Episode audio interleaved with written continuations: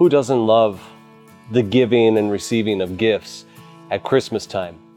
One year with my family, we had opened all the gifts underneath the Christmas tree. We were appreciating them, enjoying them already, playing with some of the toys, looking at things. We realized there was one more gift under the tree. We pulled it out. There was no name on it.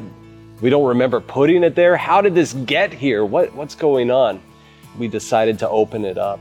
And as a family, we, we realized it was from a member of our church. And it was a gift some treats and sausages and cheeses a gift given to our whole family, intended for all of us. Similarly, in the Bible, we hear that our Savior is a gift that's intended for all people. And this is something so incredibly comforting. In the book of Revelation, we, we hear that these people who are gathered there are from all nations, tribes, and people.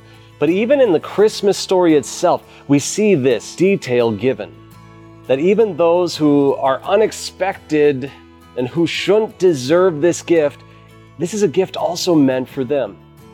And we see that especially in the shepherds. These shepherds who were out in their fields watching their sheep in the day of Jesus, shepherds were not known for being people of the highest character and quality. Uh, shepherds, they weren't even considered to be valid witnesses in a court of law. They were looked down upon. They were humble, lowly people almost as if they were homeless vagrants at times.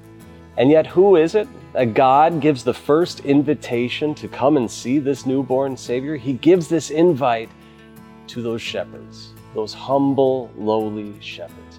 What a comfort that is for you and me. God cares about people, even those who are forlorn, even those who are, are outcasts in society.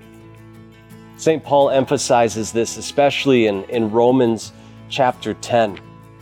In Romans chapter 10, he says, There's no distinction between Jew and Greek because the same Lord is Lord of all, who gives generously to all who call on him. Yes, everyone who calls on the name of the Lord will be saved.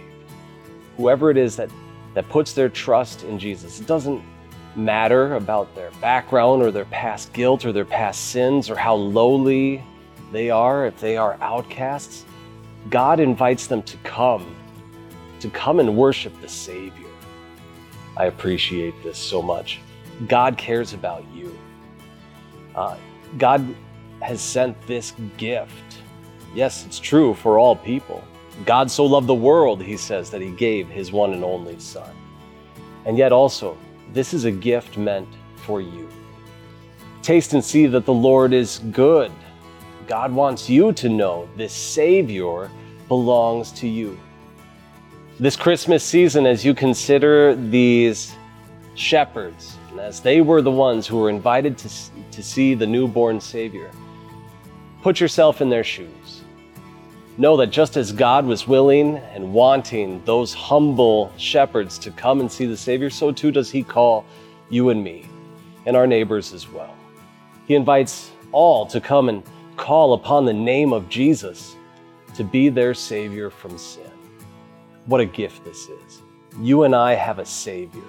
We have in this small child that's born to us, in this lowly one, we see our own salvation because that little one who's born to us will live for us in our place. He will earn righteousness for us. He would be going to the cross where he would suffer and die. He would give his own lifeblood for our sins. That little one would also one day rise from the dead, which assures you and me that, that we're going to rise from our graves. What a great gift this is that we are celebrating this Christmas season. God's peace be with you. Today's devotion was presented by Pastor Luke Ulrich, currently pastor at Mount Olive Lutheran Church in Mankato, Minnesota. We encourage you to share the good news of Christ's birth with the people in your life this Christmas season. Merry Christmas.